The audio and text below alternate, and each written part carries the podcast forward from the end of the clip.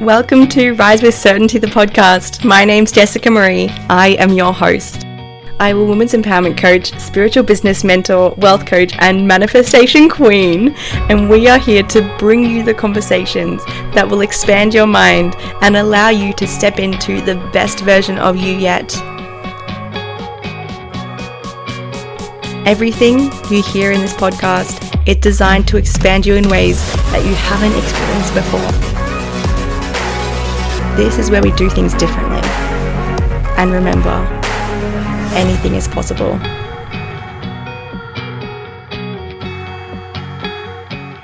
Hey, hello, welcome to this episode of the podcast. I'm really excited to be bringing back this kind of a conversation. Today, I have the amazing Georgia joining to talk about celibacy and all things self love, intimacy. I'm not really sure what's going to come out of this conversation. Georgia's an amazing client of mine. We're working together one on one, and she's just epic. So she's a celebrant. Can you believe it? So she's a celebrant here in Australia, embodying all the spiritual and self love, making it different and more beautiful than I've ever seen it, truthfully. And she's a self love mentor, and I'm really grateful to have you here. Welcome. Thank you, Jess. Thank you for having me. It's such an honor to be here and to chat with you. And thank you for the incredible intro. My absolute pleasure. You deserve no less. I feel like you deserve a more of an intro, actually. I'm, I really love what you share about celibacy and about the devotion to self, right? And this is the conversation that we get to have. And I've spoken about it many times before. And this conversation lands so deeply with the listeners and all of the women that tune into this. So I love that we get to take it to the next level. So I guess the idea for this episode sparked because I just ended my celibacy a couple months ago, a few months ago. And you also had a similar journey, which was a really pivotal point in your life, right? Yeah. Um, throughout the year of 2020, from towards the end of 2019 to towards the end of 2020, I devoted 13 moons of intentional celibacy um, to myself, which was, yes, such a a life changing experience for me. Um, and yeah, it was it was incredible. It was life changing. But I just want to preface before I um, speak too much is like yes, celibacy, like I feel like celibacy created the, the container. I feel like it created the commitment to myself where I could, where everything else was able to deepen and I was able to go deeper into my practices and I was able to, I guess, work through and bring surface and love and do all the things, do all the practices that supported my inner union journey. But I feel like celibacy itself was the and the intentional celibacy, not just celibacy, but being very intentional about it, being intentional that it was going to be for 13 moons. Um, that part, I think, created the container. So it, it, it's just one tool that I used, um, I guess, in my self love, in my inner union journey. That that was super transformative. Amazing, beautiful. I want to get right in deep. Why did you start it? What made you want to start that celibacy? Was it, did you start in 2020 or before that? Before that, I started um, in 2019. I was actually in Guatemala. Um, I was living in San Marcos and I, up until this point, I'd been single for five years at, at exactly like it just gone over a month of single for five years. And yeah, obviously being single for five years, like that in itself is a journey. You know, you go through years of heartbreak then, um, in my journey, especially, I had years of depression and, um, body shame and everything that was lingering from my teenage years. And also in that five years, I was traveling full time solo around the world. So I guess I never, I was never um, emotionally, say, available to be in relationship. Even though I knew it was something I deeply yearned and something I deeply craved, I didn't um, really know how to approach that, that that that situation, that topic. And I also spent a lot of time in those five years like not having sex, not intentionally celibate, just not having sex because of my own insecurities and just things that were coming up. And so I remember during this last year, so during the year of 2019, I it started becoming aware that I was I was creating this partnership and I was feel I felt like I was ready for it. I was like, okay, I've been single for so long now. I feel like this is something that is close. And up until that point, I like I was reflecting on my relationship with men. And there had there's been so many different circumstances, like times where I was avoidant, times where I would fall, times where I would fall really quickly. Yeah, like I guess all of the things you could imagine uh, a young single 20 year old woman goes through. I guess all of the relationship scenarios had played out. Um, so yeah, I I had the turn of being avoidant. I had the turn of the I played the role of being the more attached one. You know, I experienced them all. And yeah, it, so bring us back to Guatemala. It was, I was, it was, yeah, towards the end of 2019. And it was the most beautiful day. We, we were celebrating um, early Christmas. And I remember one of my, one of my beautiful friends, we got chatting we got chatting about love and men and relationships. And she actually told me that she had the year before, or just that year, finished um, a 13 moon journey of celibacy, of intentional celibacy. And there, there wasn't any like, this isn't like a 13 moon intentional um, celibacy thing that's created. It was just the, the time, the dedication that she had um, devoted herself to. And I guess a, a lot of us speak in moons rather than months. So it, it's just what felt resonant. And when she said that she had been celibate for 13 moons and shared a little bit about her journey, I really can't remember too much now. It's just deeply, deeply awakened something in me and it awakened something in my womb, in my heart, and my body was just a full fuck yes. And the day she actually told me this was the new moon. And so to me, it just made sense of like, oh, I have, like, I have to start today. I have to start on this new moon. Like, what am I waiting for?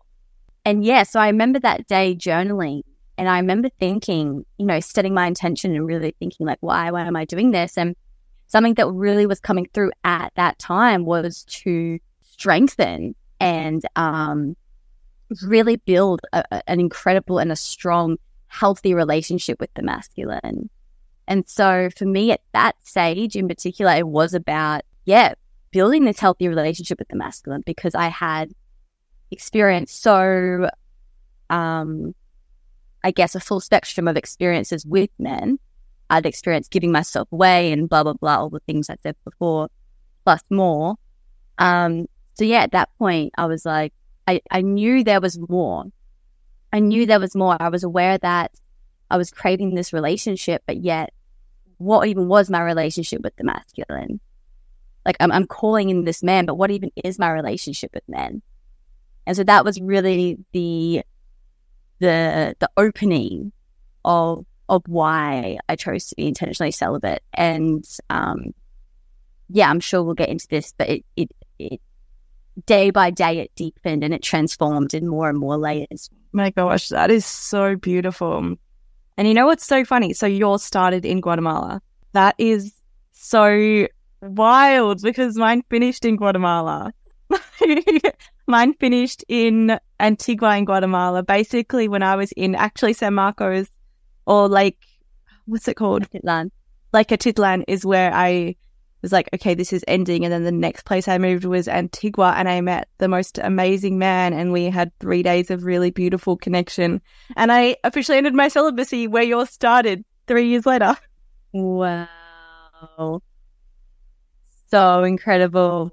Chances of that. I love that. I'm not surprised for Guatemala, like such sacred land.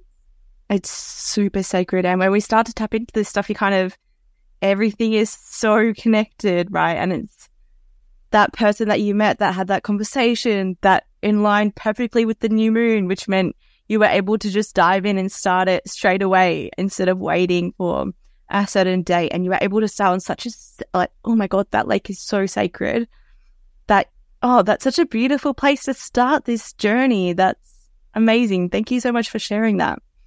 And I guess it's similar to everyone has different reasons and it's similar and different for why we started. I definitely started for this kind of same reasons. It's like I'm calling in that relationship that I know that I deserve.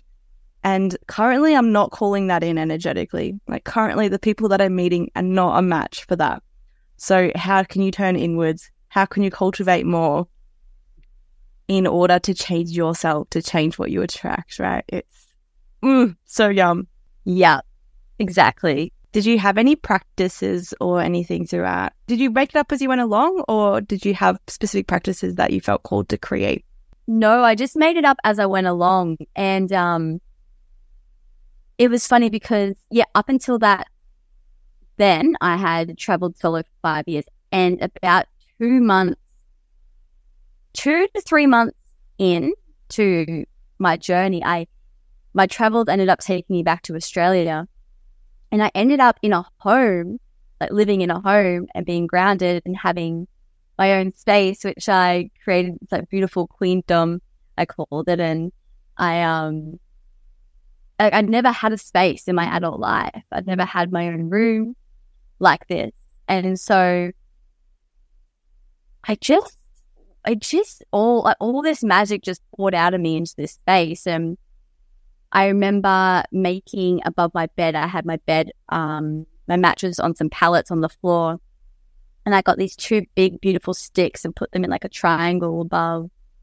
And then like made this little altar in the middle that was hanging. And then I had um, one side as the masculine and one side as the feminine. And it was just really beautiful to, to sleep in that energy. And, um, so I, and then I also I, I when I was setting up my room, I had this big full length mirror and I set it up and I just happened to put I just happened to make my another altar, like my really big altar in front of my mirror on the floor. And so like I'm someone who just sits at will just work with my altar every day. And so I ended up working with my altar every day and then looking at myself in the mirror every day. And so I did that year of really intense mirror work and at that time, I, I didn't really under, I didn't know that mirror work was actually a thing until I think last year or the year before, people were talking about mirror work. And I was like, oh my God, yes, like that is something I have done and like did every day for a year. And it actually was fucking incredible and life changing. So, and I, yeah, I really just made it up as I went along. I was doing throughout the journey, like I said before, um, it, it, it deepened and layers are peeling back. And that commitment to myself, that those taking those vows, honoring myself in that way, telling the universe, this is what I'm doing. The universe really, she meets you in that, right? And so she was giving me opportunities to explore um, what I've been practicing. She was giving me opportunities to look at wounds that were coming up, look at stuff that was coming up and and approach it in a really loving way and approach it in a way where I was able to, yeah, alchemize it in, into love. Mm, that is so beautiful, babe. Holy shit. So, this is something that's so freaking important. And you saying that you devoted yourself every single morning to looking in the mirror and to loving yourself. I think if I'm to think of what I thought celibacy was before I started celibacy, it's, oh, you're just not having sex oh, you just, I haven't had sex in six months, so I'm celibate. And actually, no, it's so much deeper than that, at least in this space. And there's no right or wrong way.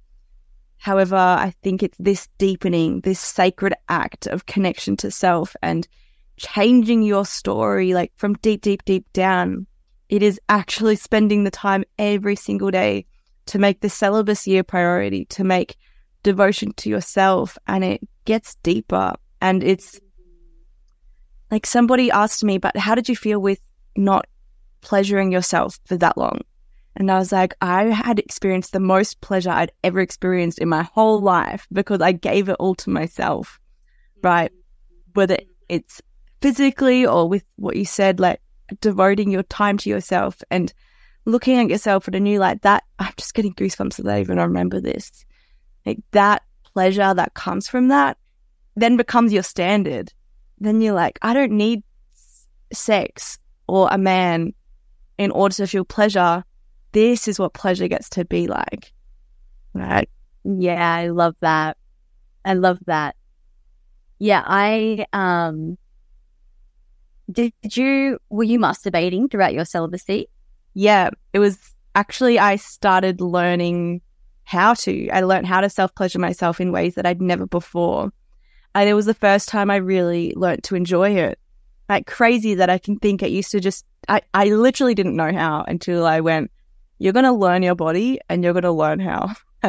Did you? Yeah, yeah, I was the exact same. I actually had a lot of shame around when, after I would masturbate. I would always feel really guilty or weird or like I'd done something wrong. And it wasn't until that year where I um, like I'd heard, I'd learned about sex magic before. I'd learned about um, self pleasure, but I hadn't really put it into action. And so, yeah, having that year to explore myself and, you know, to just romanticize the fuck out of my time with myself, you know, like I would turn on all my candles, light incense, you know, get my room feeling so incredible and then seduce myself, you know, and love on myself and and really play with sex magic and really play with my orgasm as well, my life force energy. A lot of the time I wouldn't um I wouldn't fully orgasm. I would move it around my body and be in deep meditation and and then create with that energy, like move it into my hands and then create and yeah, I got to explore my eros, which which I never had. And actually it's something a really potent thing is so going into this, uh, it was very much about yeah, um, creating this incredible relationship with the masculine. But through this journey, I actually realized that I was living so much in my masculine as well, so much in like my over masculine. And it wasn't until this devotion where I actually got to soften and I actually got to my feminine. I actually got to meet my feminine and my feminine came online. And I was like, oh my God, like what the fuck? That, that is really, I think, like, one of the key elements as to why it was so transformative was because I finally like descended into my feminine. I finally felt her. I was like, holy fuck, I've been living my masculine all these years, which is yeah, I've been living from this independent woman archetype for years, which is amazing. And it's so beautiful. Every woman needs to cultivate that independence and that strength. And we also need to be able to soften and be in our feminine as well. So, yeah. Yeah, so many, so many revelations over the year. I know we've, I, I feel like we just touched on like the scratch the surface, but oh my God, that's so important. The balance of the masculine and the feminine. And societally, it's so normal and easy for women to just be masculine and work and do things and do that. And, you know, maybe it actually does take that deep devotion to self to actually feel the ancientness of the feminine. And I love that you mentioned sex magic. Like, I really love it. And I'm so happy that this made it into this conversation because it is it truly is. And it can sound woo woo, it can sound not. It's actually been around for thousands of years, like thousands. And when we tap into this space, like you said, the goal of sex isn't about reaching orgasm. It's not about that. It's creation, the energy that comes from that. It's sensual. It's magnetic as fuck, right?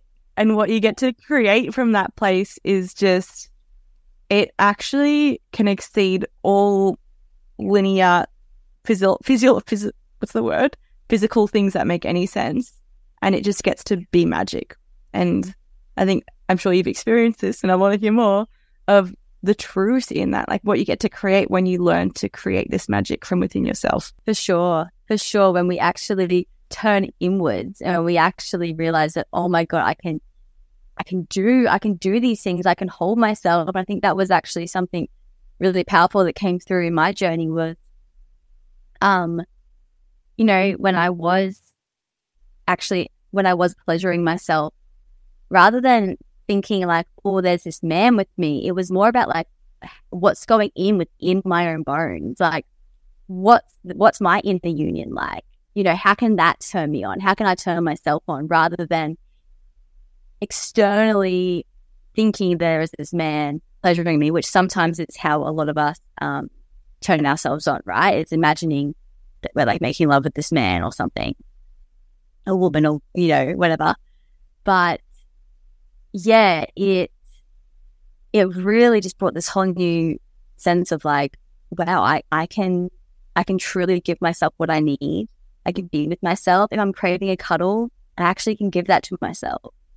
Like whatever it is I need, and not from a I don't need you point of view, but from like a how can I how can I self resource? How mm-hmm. can I hold myself in this moment? You know, how can I come into a healthy masculine and a healthy feminine rather than a, a wounded masculine of like, I don't need you. Mm-hmm. Actually, because that that just reminded me.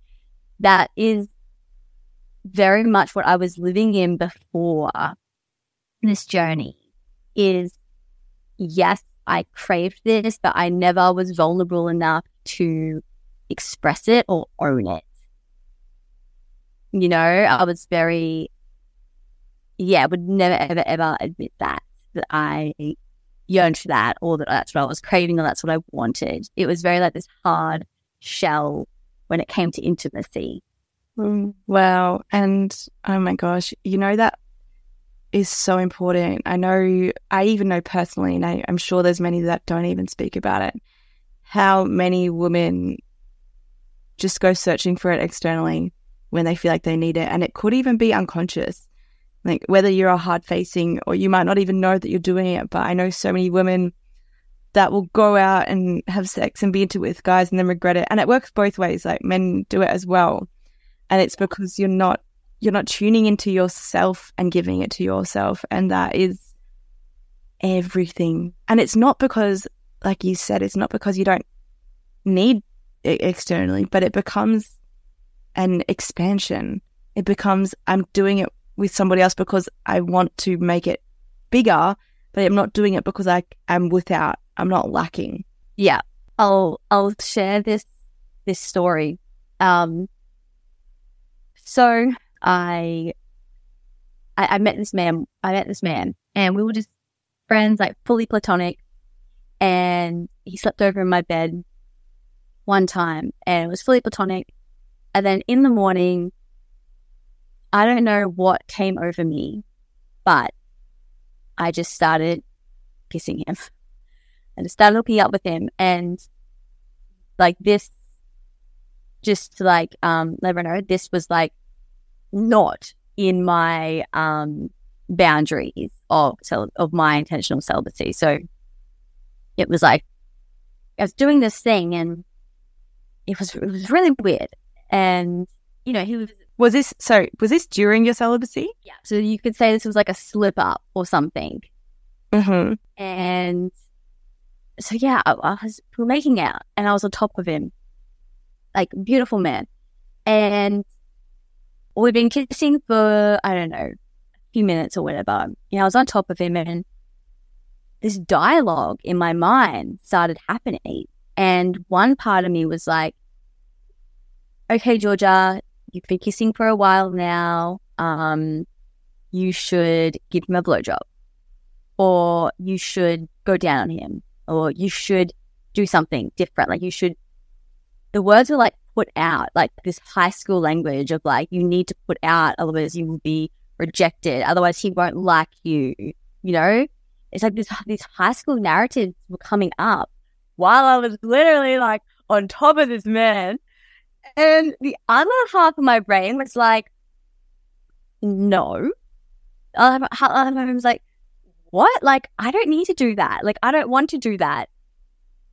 And it was this internal um fight for for a few seconds while I was on top of him. And then I just ended up stopping. I just had to stop. And I was like, holy fucking shit. Um, obviously I said like sorry and explained a little bit, but I was just so deep in this process of unraveling this story that had been ruling my life since I was, and I've been sexually active since I was 14. Like this story came to the surface in that moment where I was finally able to reclaim it and I was finally able to rewrite it. Like I do not have to do this. Like I can stop at any moment. Like this is no longer a yes in my body. This was a yes for like a second. I don't know where this idea came from, but it was there and I followed that urge. And then now it's a no. And now I'm being shown that this patterning is coming up where I'm putting pressure on myself to to do something I actually don't want to do. And so this process was huge because in that moment I realized, oh my God, how many times have I done this? How many times have I, let's say, given a blowjob or made love with someone because I felt like it's what I had to do to, to for whatever, to be validated in some way, to be liked, to be kept around. And it was huge. It was huge. And and yeah, then since then, since that moment, like everything changed within that that realm. Like my boundaries, it, it was like this real confirmation. Obviously, that yeah, rewriting that story rippled out into my life in so many ways, as it would. Um, but but that slip up in particular was so profound because of that. And after that slip up, like for the next days next weeks, I felt so much guilt. I felt so much shame because I, I basically cheated on myself. Mm. And so in that moment, I, I didn't quite see, um, the silver lining to it. It wasn't until later on where I was like, actually, Georgia, if you didn't have that slip up, you may not have had that breakthrough. You may not have had that lesson drop in. And so this is why you know, if someone does come to me and they're, they're practicing intentional celibacy and they have slipped up, it's like, that's okay. Like, what, what was the lesson in that? You know, and not beating ourselves up, but like, what, what actually, what was, what happened there? You know, because there's always a nugget of gold in there somewhere. Yeah, that was, that was huge. That is so huge. Holy shit. To see, to witness your thoughts changing I think people don't realize this is what actually happens when you change. When people say change isn't real, it absolutely is. That's the witnessing of it because you notice your old thought come in and then you notice your new thought and then you're like, hang on, which one is, what is happening right now? Which one is true? My new thought sounds right. Why does this old thought still exist? And there's that little glitch in the time space where there's like a little argument and you have to be like, wait, what's happening? But that you get to witness that and go, that's actually not useful anymore. That way of being isn't serving me, and that's what led me to pain. And I don't have to choose that anymore. Is so beautiful, and I love the gentleness in, you know, to other women. Then it's okay to slip up. Um, I also believe like everyone comes into your path for a reason, and those experiences. I think it's beautiful that you allowed yourself to kiss him, as comical as that is and how against your rules it was. I, yeah, also had, I don't, I don't really call it a slip up. It's just what happened through my celibacy. I changed my rules slightly with this man that I was, that I met. And it was, it ended up being a really beautiful lesson of how can you still be intimate with a man without having sex? So we didn't have sex, but we did other things. And I also had like no kissing as a rule because it was just intimacy and like pleasure in a way, but just no penetration. I was like, no sex is like no sex. I'm celibate. And yeah, me at the start of my celibacy, that would have been a strong no. And it didn't happen again after this. But for that little slip up, it was a really beautiful lesson to receive and to feel the difference, to feel like I don't need to, as you said, have sex with him because I'm sleeping next to him. I can just sleep next to him. Like intimacy gets to be in these moments intimacy gets to be so much deeper than just a quick fuck and like that's all or you know really great sex it actually gets to be in those moments of intimacy without that. And so, yeah, I love that. Slip ups get to be such beautiful lessons as well. Yeah, a hundred percent, hundred percent. So, well, you said there were moments after that that you regretted that, that you went into that shame and that, oh my God, I can't believe I did that. That's not what I wanted to do. Do you have any words for women that feel that? Do you mean if they're practicing intentional celibacy and they have gotten someone, or just in general, if they're making love and, and then they feel shame and guilt afterwards? Do you know what? I feel in general because, yeah, we're talking about celibacy, but it's actually about intimacy and so much deeper. And it's not uncommon to feel that way, to do things like how you had that old story in your mind coming through, like, I feel like I should do this. I feel like I should do this for validation. I feel like they're expecting me to do this, so I will. Or maybe your body wants to, but your mind doesn't, so you do it anyway. Like that, yeah, that. Yeah. Oh, for sure. And yeah, and, you know, yes, I experienced that in that moment. And there have been so many times throughout my life, exactly what we're saying, where I have experienced shame and guilt afterwards. Like I've even made love with someone during it feeling shame and guilt and not even enjoying it, not even being present. And and and then afterwards, like and then many many times where I've experienced shame and guilt afterwards. And I think I think my words for any woman and my words for, for my younger self as well, who was going through that would be like our, our, our body doesn't lie. Our body is not lying to us. Our body is not tricking us. Our body is trying to communicate with us. And so if, if, we're feeling these things within our body, especially during or after of like, oh my God, that actually did not feel what I wanted to do. That, that didn't feel right. That didn't feel um, like an honoring of myself to, to first have forgiveness, have softness and gentleness with ourselves of like, we are learning, we are here, we are learning that this is so different to what we've grown up with knowing exactly what I said before. We've grown up, I know for myself and a lot of women, grown up thinking we had to have sex with a man. And so having softness and gentleness with ourselves around, we are rewiring this within our brain. And we are de-armoring our heart and softening into our into our pleasure and to act what we actually want. So yeah, my first thing would be to it, it's okay if you are feeling shame and guilt you don't need to shame yourself even more for feeling these things. But also loving yourself and forgiving yourself of like, okay, I, I did what I what I knew in that moment. And it's really about how we move forward with it.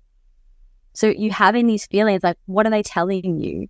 What are you going to do with these feelings now that they've become really clear? Now that, that it's clear what your body's feeling, it's clear what your body is telling you. Then what? Then what do you do? And it might take two more times. It might take 10 more times before the, the message really drops in. You know, especially if it's a deeply rooted pattern of, you know, having sex for validation or having sex for whatever. You know, it might take longer for some women than it does for other women to to fully snap out of this. And you might think you've snapped out of it and then five years later you just do it you know, and then you feel you feel it again. It's like this reminder. So yeah, I think my words would be to come into softness with yourself, to accept what you what you did. Not what you did is a bad thing, but to accept how things played out. Yeah, to accept how things unfolded and you did the best in that moment. You did what you did. What what am I trying to say? Like with the knowledge and the awareness you had in that moment, that is what happens. And that is completely perfect. There's more than perfect.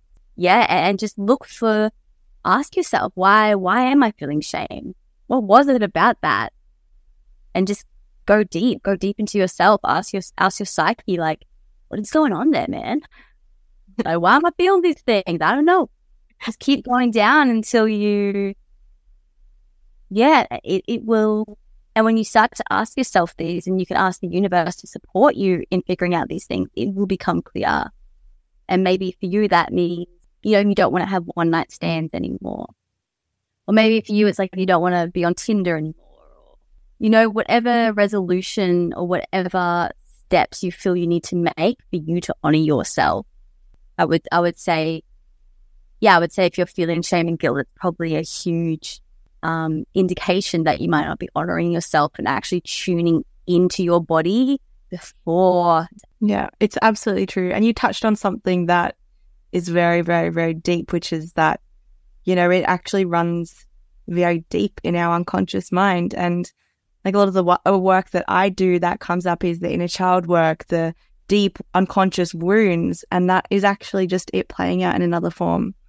Like it's actually just a wounded part of you from something that happened or something that you've picked up from your mom or whoever. Maybe it runs down in your family generation, your bloodline, that there is shame around this. So it's not your fault that you're carrying it out again. If it is, it's just, you know, this is just an opportunity for heal it, for you to heal it. And I actually have to say, if you're listening to this conversation, you're already healing it by being in this world where you're listening to podcast episodes about this stuff you're already healing the pattern no matter what work you do after this should you choose to not do anything or you choose to take it a step further and do practices with other women and be in groups and really devote your time to yourself you've already done it.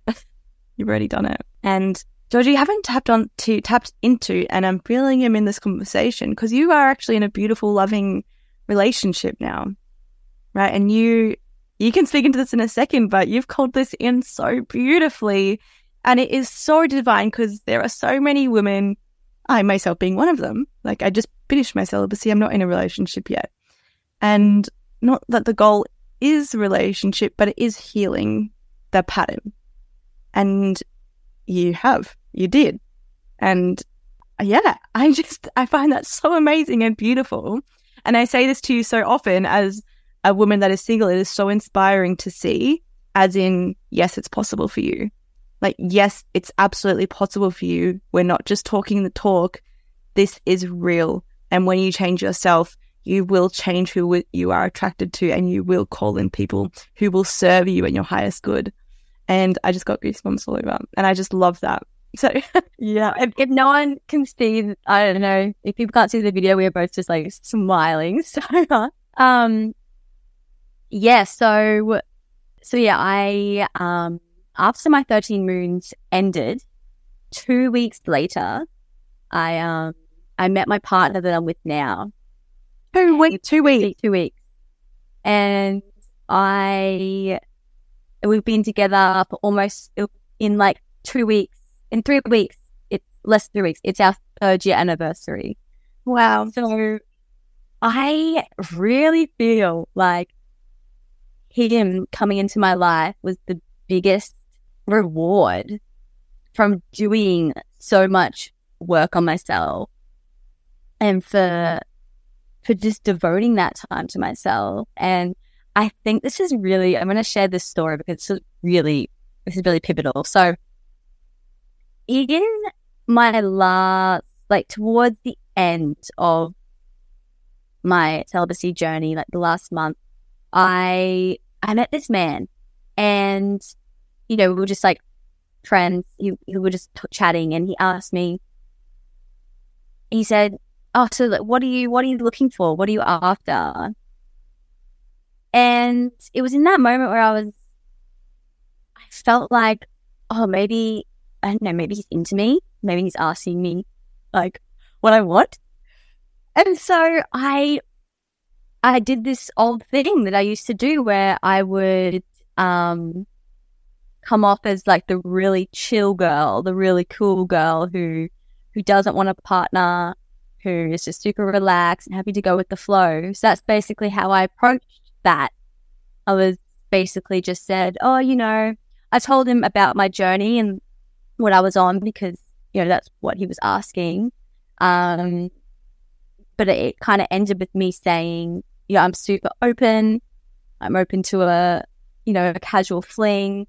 Not like right this second, but as I come out of my my journey, um, I'm not really looking for anything in particular. It was very wishy washy. There was no like it was blah blah blah. And then yeah, never saw him again. Like whatever.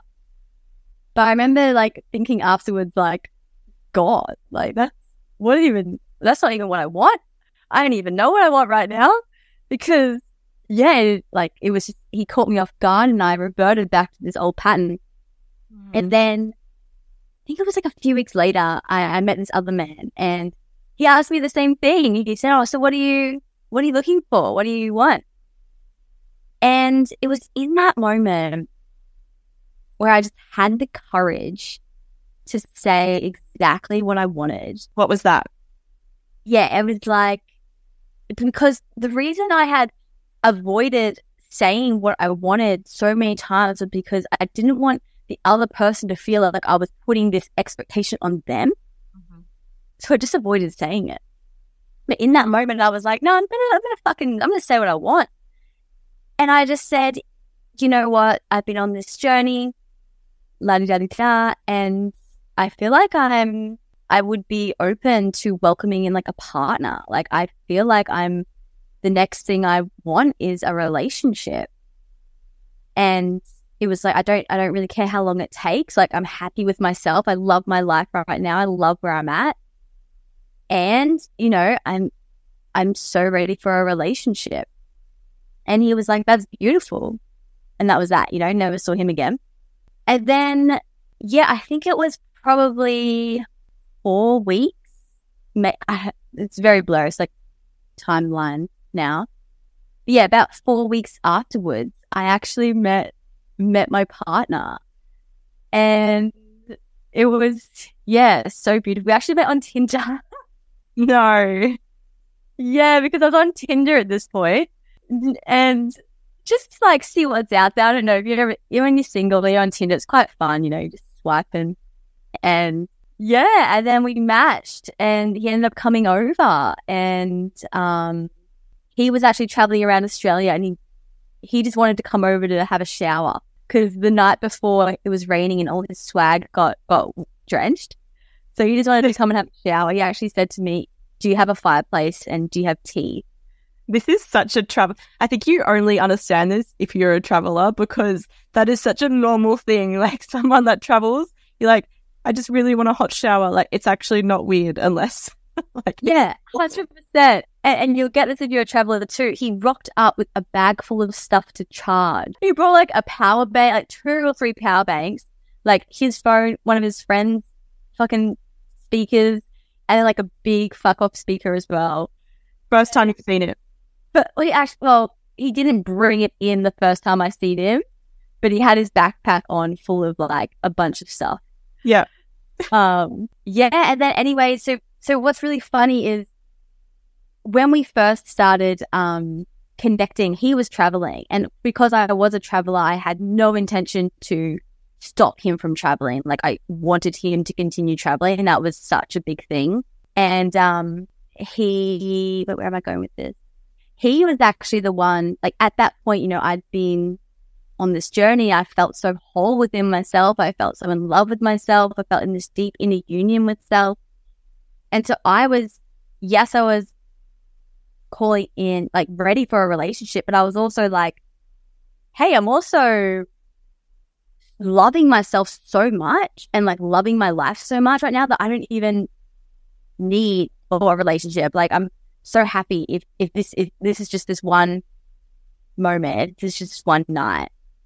And yeah, he after I think a few dates because he was traveling. So every time we saw each other, I felt like it was going to be the last time we would see each other. Um, but anyways, after a few times, he's one that actually said to me, like, I want, I would only want to be with you. Like, I don't want this to be an open thing. Although I should say, when he was traveling, we did say, like, if we meet anyone, don't act on it. Just bring it to the container and let's just be open. Let's just chat about it first. Um, but yeah, him coming in with this, like, if I am going to like be with you and make love with you, I don't really want you making love with anyone else.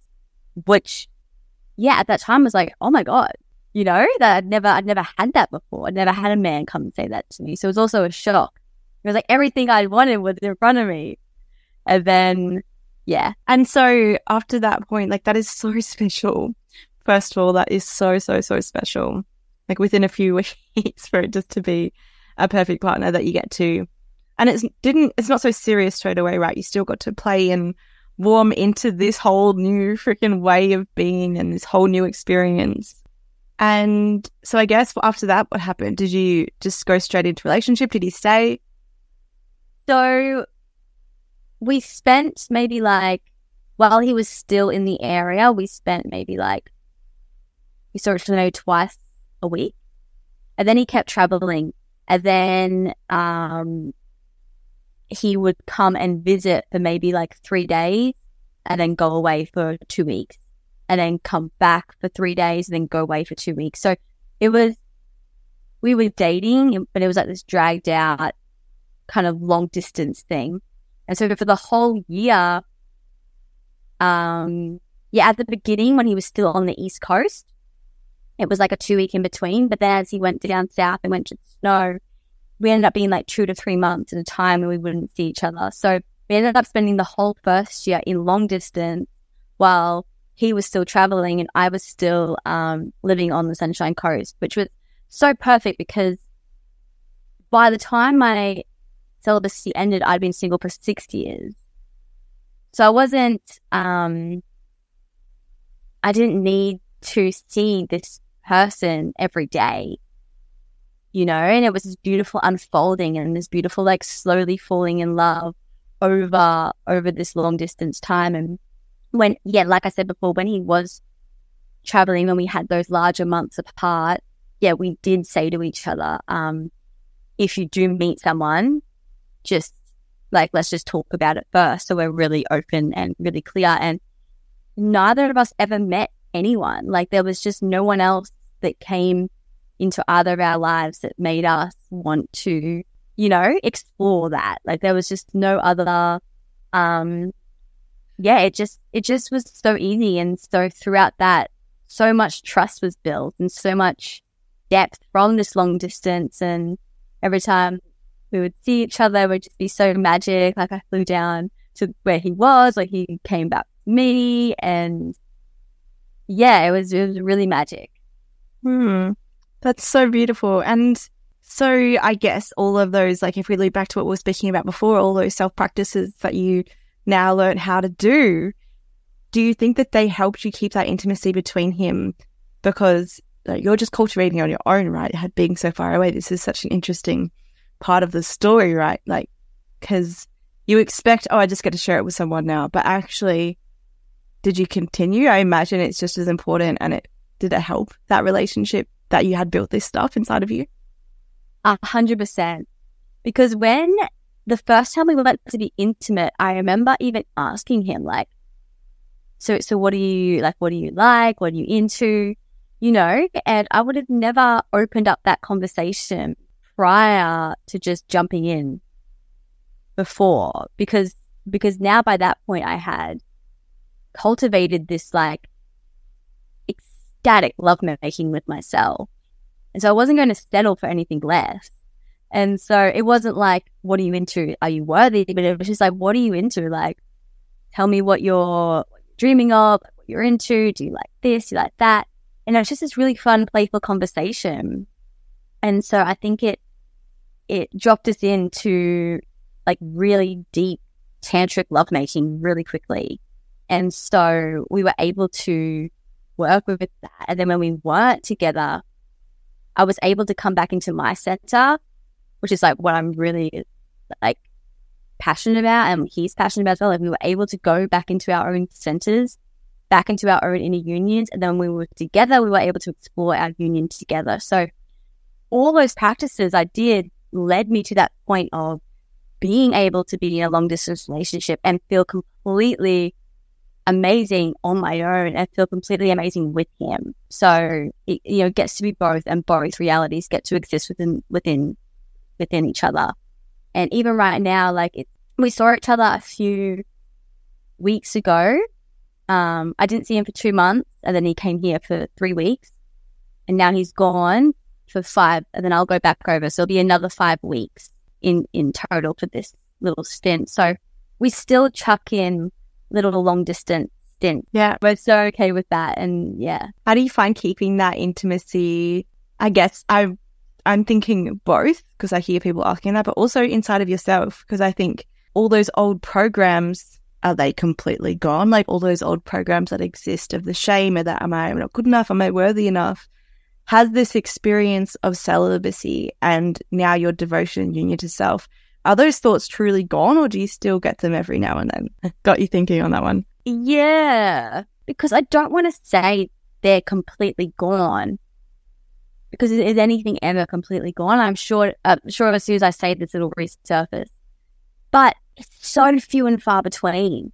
Like, yes, I still feel like, am I worthy with other random areas of life? But within my self love and within my relationship, like almost never. Like, I would be confident in saying that, like, I almost never feel within our relationship, in my partnership with Denzel, that I feel unworthy or, you know, that I don't feel loved or I don't feel met or seen. Like that is, it's just not, yeah, that doesn't come up. But if I am feeling unworthiness, it's maybe um, in my business or in another area of life. Different shadows. But that's so beautiful that that happens. That is the reward of the work that you've created a relationship in which that is the reality. Because for me, as like, if I'm to speak about my past self, hearing that, I would have been like, what? What do you mean? You can actually just feel content and in love and not scared that they'll leave you. Like coming from a place where I was in toxic, toxic, fucked relationships with like terrible men. And this work is about changing that story. And I know you've also experienced pain in your past relationships in the past. And that now that we like that you get to say that and for other women to hear that, that it's actually possible to have a relationship where you can be on the other side of the country and still feel so connected and so in love and still so sure of what you have built because you both have that inner union. And then, as you just said so beautifully, like you have that devotion to each other and that together as well. Yeah. Yeah. It's, yeah, actually amazing. I never thought I'd be someone who would be in a long distance relationship or be able to do that. And yeah, and I think it's just from us both being so committed to our relationship. You know, like we're, we're committed to it and we know that. So I feel like when you have this deep commitment, like when you have this safety that is verbalized and, and felt, like there's really no other way to go. You know, like if, if you're choosing to, to pick fear over that, then that's, you know, that's like, why, why would you put yourself through that? When you can choose to surrender into this and you can choose to love and you can choose to fall deeper into trust. And so, yeah, like if anyone's watching this, I, yeah, it's, it's crazy for, I guess, myself four years ago would have never thought this type of relationship would exist. I remember after like when I was 19, 20, 21, 22, I avoided relationships because I didn't think they were healthy. I wasn't shown a healthy relationship growing up. I didn't really know anyone in a loving, healthy relationship that I looked up to. And yeah, now to be experiencing that, like it is possible. And it is possible for anyone and everyone, you know? And yeah, I'm grateful for my relationship every day and it just deepens over time. And with, with the distance, it, it's just actually deepening. Mm-hmm. And it, it's bringing to awareness of like, like I used to, actually, this is really interesting.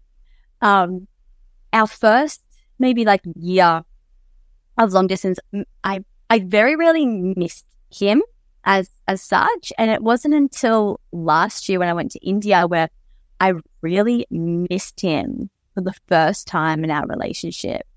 And I got to rewrite my whole story on what it's like to miss someone because before I was just, I don't know, maybe thinking that if I miss someone, it would just take me out of the moment, or would mean I'm not being present, or, you know, maybe I was like too attached to this person.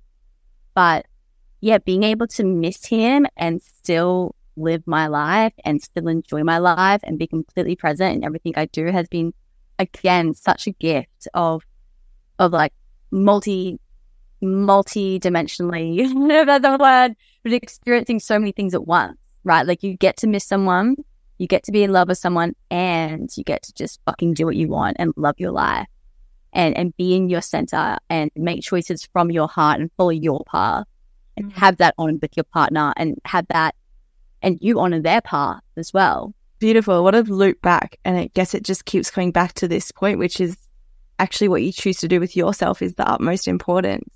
Like, what thoughts are you choosing to follow?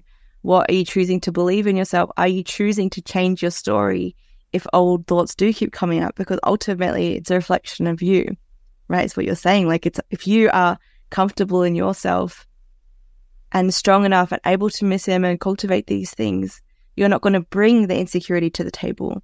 You're not going to bring all those old shadows and old, like, past relationship troubles to him because you've cultivated so much deep trust and love inside of yourself that it's unshakable. That word's coming through. It's like unshake love. It's like, I love myself so freaking much.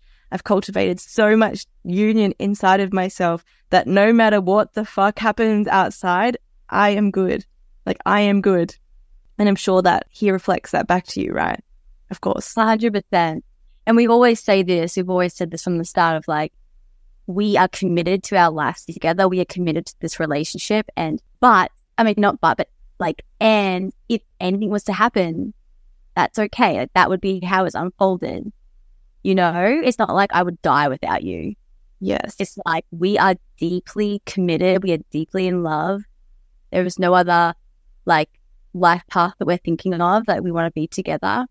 And if something happened, we would cross that bridge when it came to it, you know? And I think that even just that in itself maybe like allows this freedom of like, we don't, we don't plan to break up. I hope we never fucking do, you know?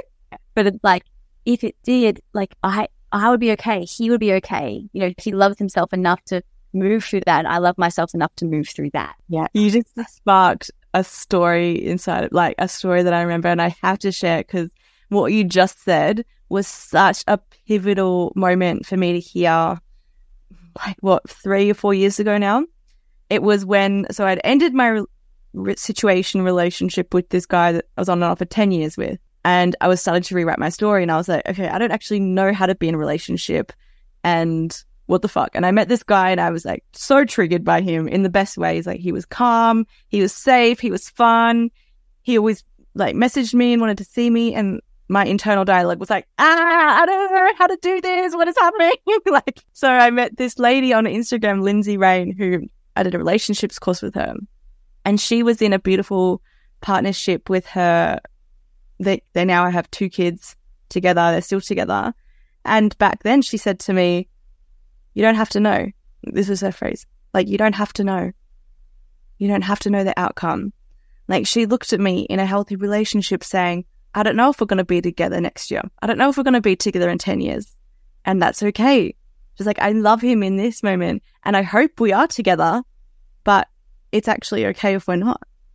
And me, this, like, that was so pivotal for me to hear to go, you don't need to cling.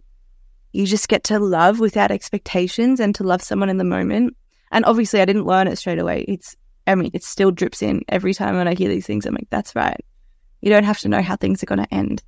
Like, you don't have to be locked into somebody till you die, no matter what, if it doesn't actually serve you or them. And it gets to be loving that whole journey. And they are still together and they do have a beautiful family that is, keeps growing. Right. And I mean, I doubt they will ever break up, but she still has that intention, which is like, I don't know. I don't know what's going to happen. And it's okay. Mm, yeah, yeah, hundred percent. And it, having that awareness, having that, I guess, like perspective, does not mean you don't love this person. like, does not change your love for this person. You know that your love for this person is only deepening day by day. Otherwise, you wouldn't be in the relationship. So, yeah, it, I guess that perspective now feels just feels so natural, just feels what's right. But there was definitely a time, like so many of my years, where that would have never been a thing. Yeah. Like, no way. Like, even for you, I just said life four times, but for you to hear that and to say that and know that and still have that love is so beautiful. And I wonder if that sparks anything in everyone, anyone else that's listening right now and how you said it deepens and what is it? It's without the clinging, right? Because love isn't clinging. And I think we're looping it keeps coming back to that celibacy and that union with self. When you are whole inside of yourself, you don't need anything external to fill you. So then you can love like from a full cup, right? You're not mm-hmm. you're not loving for somebody else to fill your cup. You're loving and giving and receiving, but it's it's full. It comes from this full place. Yeah, it's like loving because I love myself and because this is what I choose. Oh, that's potent. Say I'm loving because I choose myself.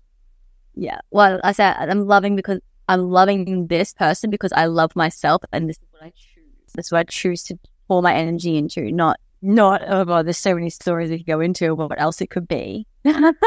yeah, which is like what I'm like I need to love this person. Yeah. It's like if I don't, oh my god, no one else is gonna love me. I have to love this person. I have to put up with this person. Oh God, I hate myself, but like this person loves me. Mm-hmm. Yes. Yes, which is like settling for just someone that is showing you attraction or someone like, and you caught up in each other and those don't end well. Those relationships don't end well because you haven't chosen yourself in it and you're choosing out of scarcity, out of lack rather than out of abundance. That's the right word. Yeah. And out of like, I guess, love. Yeah, exactly. Mm, this is the belief that I have so strongly now, like unshakable strength in that anybody that I bring into my life is going to be like a benefit to my life, not something that I need or you know what I mean. I'm not lacking anything, but it's going to accentuate what is already here. And yeah, I wonder if that's one of the key things. And people that are in re- relationships already like, does your partner bring benefit to you? Or at the end of my celibacy, I had that exact. I remember writing it a million times. Like I'm, I'm in this, I'm in a beautiful relationship with myself.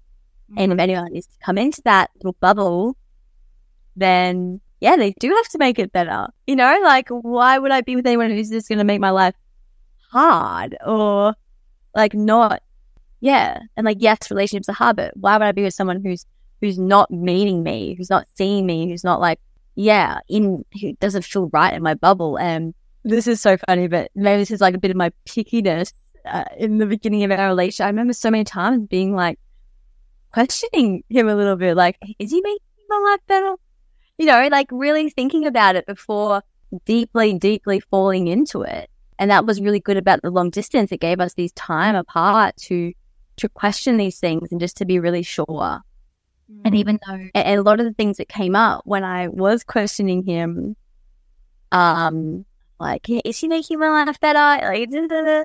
what I noticed throughout all of those moments was the the reasons I would come up with as to why he's not maybe compatible or not enough or not whatever.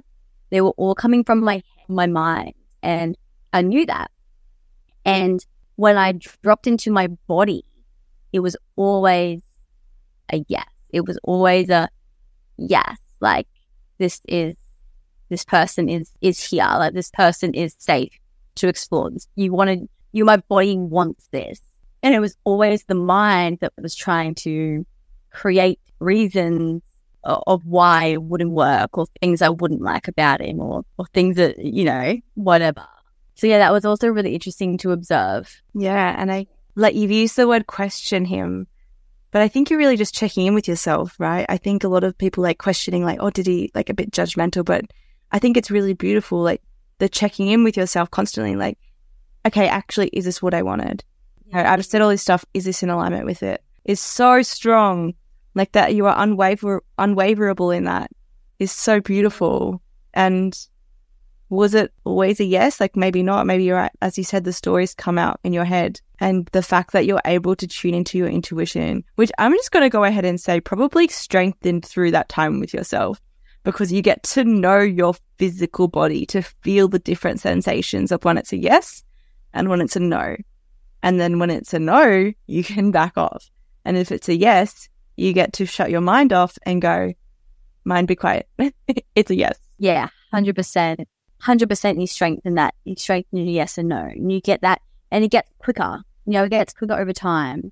And I love, I love that rephrase of, yeah, it was just checking in with myself, you know? And yeah, there were some things where I, I can't really remember now. There was one thing, I won't go into it, but there was one thing where I was like, oh, don't really know, but that was actually coming from my from my childhood. That was coming from the way my dad um, showed up in this world, and it was something I I had expected men to do. And so, yeah, but but even even though that was like a no, I, I still went with it because my heart and my gut and my all my other centers were like, fuck yes. And it's interesting, you know, through our relationship, that no, like even before when I was checking with myself, I even asked him, like, is this something that you whatever? And and he was like, Yeah, you know, I, I would do that. Like I'm interested in that. That's something I just haven't had the chance to explore yet in my life. And so yeah, over these three years in our relationship, I've watched that no, I've watched what I once doubted, you could say, like blossom, you know, and and I've watched him step more into that as well. So it, it's hard to describe without using the word, but yeah. anyway, what I'm saying is like I still trusted my heart, I still trusted my gut, and he watching him evolve, watching his evolution, watching his growth, because we're all still growing, right? Like there's probably things within me that like I'm, there's definitely things within me that I'm still growing on and I'm still coming into. And it's the same for your partner. You're right, right. So expecting them to be this finished end result isn't isn't sustainable and isn't fair on anyone. So yeah, I think it's okay to it's okay to check in with yourself and know that like okay, that part didn't really align, but I'm trusting my body, I'm trusting my heart, I'm trusting my women more than anything. And then to magically see that part that was you were unsure about transform like that's that's really beautiful. Mm, that's so important that you mentioned that because it's so true. And everyone's a mirror, but your partner, people that you date, are a freaking big mirror right in front of your face of all of the parts of yourself that you want to pretend aren't there. Like they will mirror all of the parts of you that you don't like about yourself or that you don't like about your family. And you're going to see them because it makes you uncomfortable. Like, and it's going to be blown up way out of proportion in your mind because to you, it's a really big deal. Even if it actually wasn't something that if you were to actually speak about later, it was something that you should be worried about. But in the moment and in your body, it feels like it brings up all of the bad, uh, I don't like using the word bad. It brings up all of the shadow and all of the pain that exists. But for me, um, I'm going to share this little bit. It's like I grew up with anger in my family and little patience. So what I cultivate now in my life is peace and calm and patience is like my number one thing that I still work on and I'm still learning how to perfect it and I probably will until I die.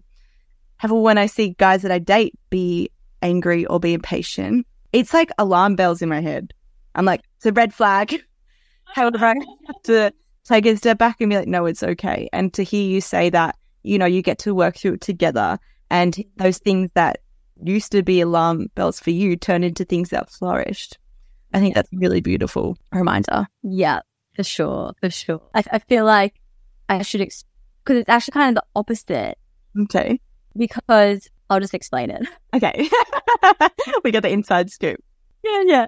So I grew up with my dad who like built our house, was like a mechanic, was an electrician, and like just was like a like like built was in the air force, built planes, like was a full handyman, you could say. And when I met like he didn't have a trade or anything.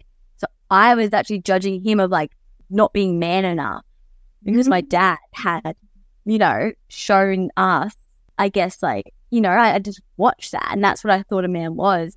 And so, yeah, when I met Denzel and he didn't have a trade, I was like, what?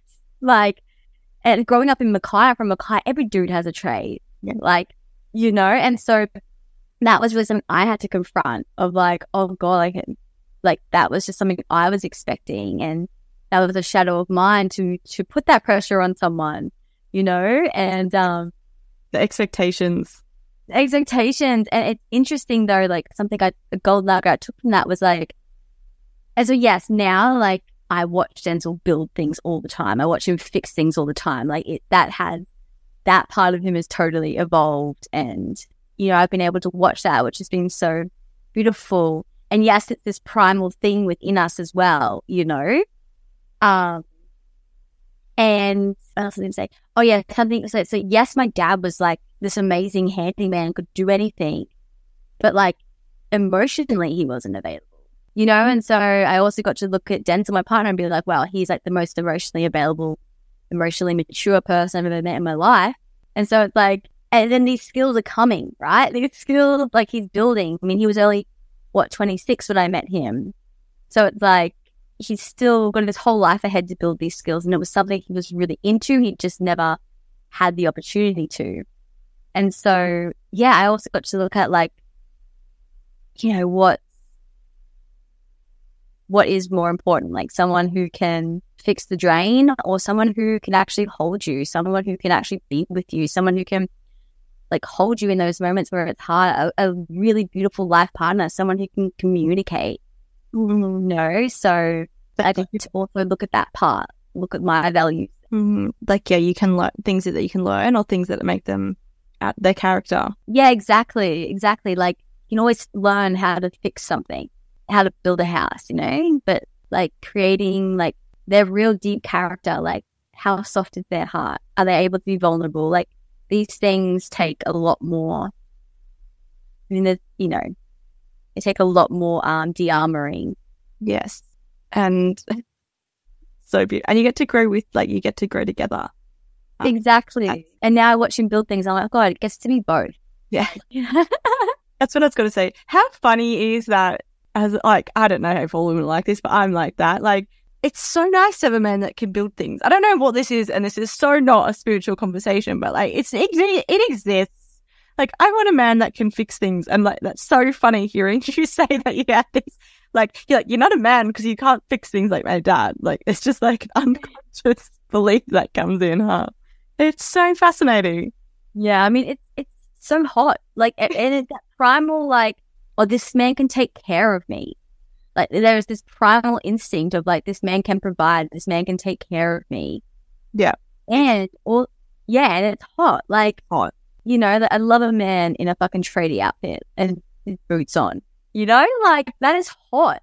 I know. I actually like it was a bit of a joke, but uh, up until moving to Queensland, every single guy I dated was a tradie. I was like, I just like tradies. Like it was like, and it was then it got to the point where if I liked a guy and he was a tradie, I was like, okay, I can't date you because like I was like, I need to take space from the tradies. Okay, need to mix it up. But it's such a true thing. Like actually, I think it is in our roots, in our deep unconscious spiritual soul level as women that men can take care of us. That we want to be taken care of. I have been really diving into this and.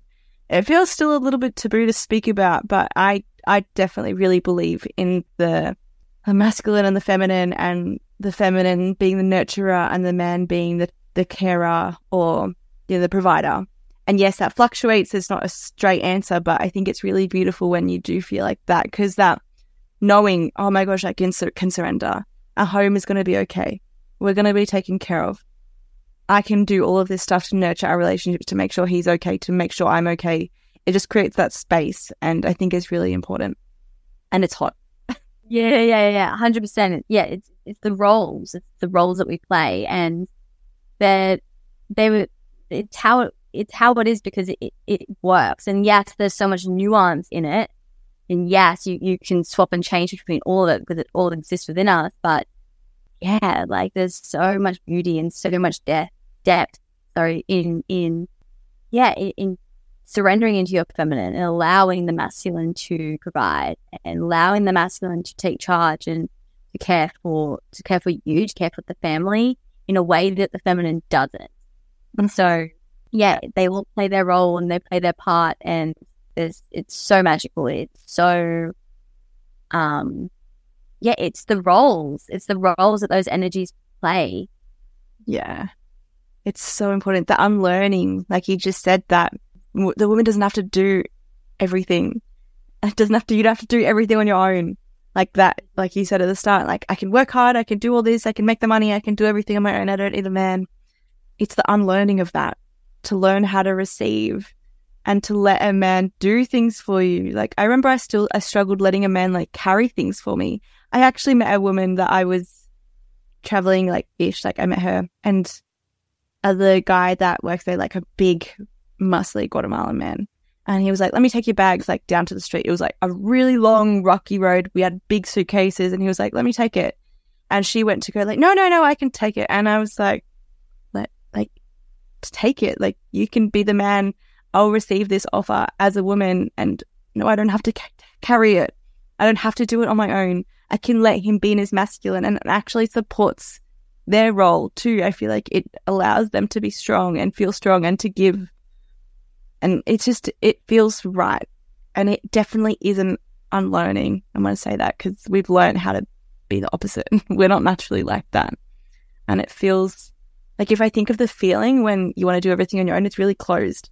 It's like, I can do it all on my own. Like, I don't need anyone's help. And it feels enclosing.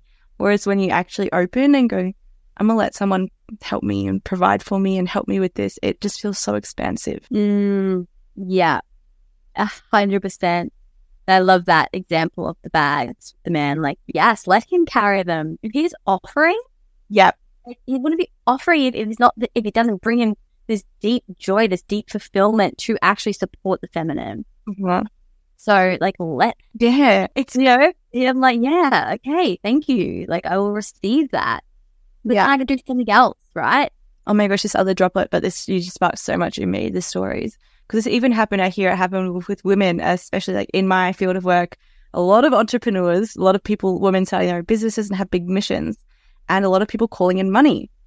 And it's like, okay, is it okay if I call in money and it comes from my partner?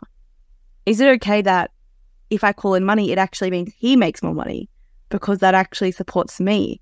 Like it doesn't have to all come through my personal way. It also gets to come through this way because he is the provider. And when I call in and I manifest and I do this energetic work, it actually is it okay that he brings it in? Like, you know, it's playing with this new energetic space. Yeah, that's interesting, isn't it? And I guess like depending how deep in partnership you are, you know, I, I don't know, like if you've been together for 10 years or something, like your money doesn't matter where it's coming from, it's becoming your money, Mhm. becoming the partnership's money. You know, so it's like doesn't matter like there's there's roles that people are playing that are energetically evening out field anyway, so it's always even. Yeah. And yeah, actually I felt that last year where I wasn't earning so much and I was actually paying off a lot of debt. And my partner was mainly he was the one that was paying for all the food, was the one that was paying for everything. It just felt so good to to know that in that moment I was supported and I was taken care of. Mm. And that polarity might change. You know, there'll be times where I'm earning more money and he's not earning so much.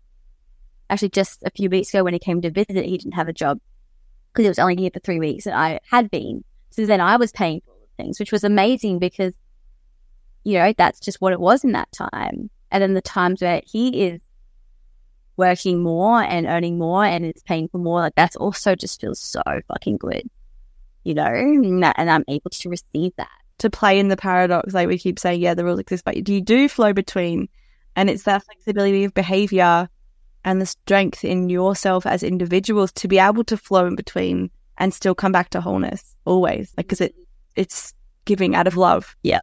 Mm, so beautiful, so beautiful. So I feel like we've spoken about so many different incredible avenues and topics throughout this, and I know deeply that whatever was supposed to land for who's listening has landed, and we could keep talking for hours. I think, and maybe we will do another one again. No, I just love the work that you're doing, and that we get to have these conversations and the expansion. And I know you've currently got a group of women that you're deepening that devotion to self with, which is powerful, very important work. So, thank you for doing that work for starters and devoting yourself to that. And that we get to have this conversation to share it to many, many other women that may not necessarily be able to have these conversations because what you consume changes your reality. And if you're not in a circle where these conversations are normal, we're in your ears. Like it's part of your world now. You're sitting here with us. And yeah, I'm wondering, Georgia, if there's anything that you would like to say to somebody that has doubted their their self, their self as a whole, or their doubt about the future, the possibilities. I wonder if you have a message for those people. Hmm, I guess my message be it's so natural to doubt ourselves. So natural to to be unsure of what's going to happen. It's so natural to fear things. My invitation is to look around look at this fucking universe. Like we're actually human beings that can do things and we can evolve and we're growing and we come out as a little baby and we grow into these amazing humans. And like everything is so magic. Like we have an ocean full of animals, the most incredible animals you could ever imagine. There's so many multi dimensions here. Like this world is so magic. And I think when if you lose doubt within yourself, you can always come back to remembering that you are so magic because this universe is so magic. And you are just the universe in a human form. So that in itself, that you everything exists within you all the time, just as everything is existing in your reality all the time. So I think my words would be like, if you're doubting yourself, just trust. Come into your wholeness. Remember that you are whole. Remember that you have everything you need within you. And if that's hard to remember, then then look around. Look at the magic. Like it is undeniable and it is a reflection of you. You would not be here if it wasn't for all this magic around you. It would not exist without you. So I guess my words would be, yeah, that like you are fucking magic and everything exists within you and you have the strength that you need to do whatever you want, whatever you need, whatever is coming through, whatever wants to be birthed, it's all within you. And yeah, the world is so magical. The world is so beautiful and it's all a reflection of you. Beautiful. Thank you. Absolutely perfect. I think that's what I want to say. I don't actually know. that's what came out. So that's exactly perfect. That's exactly perfect. That's how it gets to be. Thank you so much for joining us, Georgia. I really, really loved having this expansive, juicy conversation with you. And so I'll link your Instagram in the cap in the bio in the caption thing. And just so, what is the best place for people to reach you if they want to chat to you? Um, so the best place to reach me is probably on Instagram. Uh, it's at Gypsy, so at Gypsy Fairy Pirate Witch. Um, Gypsy is spelled G Y P S E A. Fairy is spelled F A E R I E, and pirate and witch is spelled normally. Um, like all the way that you would spell it. Um, so there's that one. My other Instagram is at Bodies in Union. This is my celebrant page. That's B O D I E S in Union. I'll type it out so people can read to read it for the spelling. Yeah. So both people can reach you her and definitely have a look at her work with celebrants. It's very cool stuff. I personally don't know anyone that's done it before. So I find it really fascinating and beautiful. I love what you share there. Thank you, Jess. It's been such a pleasure. I love you and thank you so much for this. Thanks for tuning in to listen to this episode of the podcast. My name is Jess and I've been your host. Leak. Go ahead. Mm. Thanks for tuning in to listen to this episode of the podcast. Go ahead and click that little star and leave a five star review if you enjoyed listening. It helps our show so much. We hope that you got everything that you needed out of today's episode.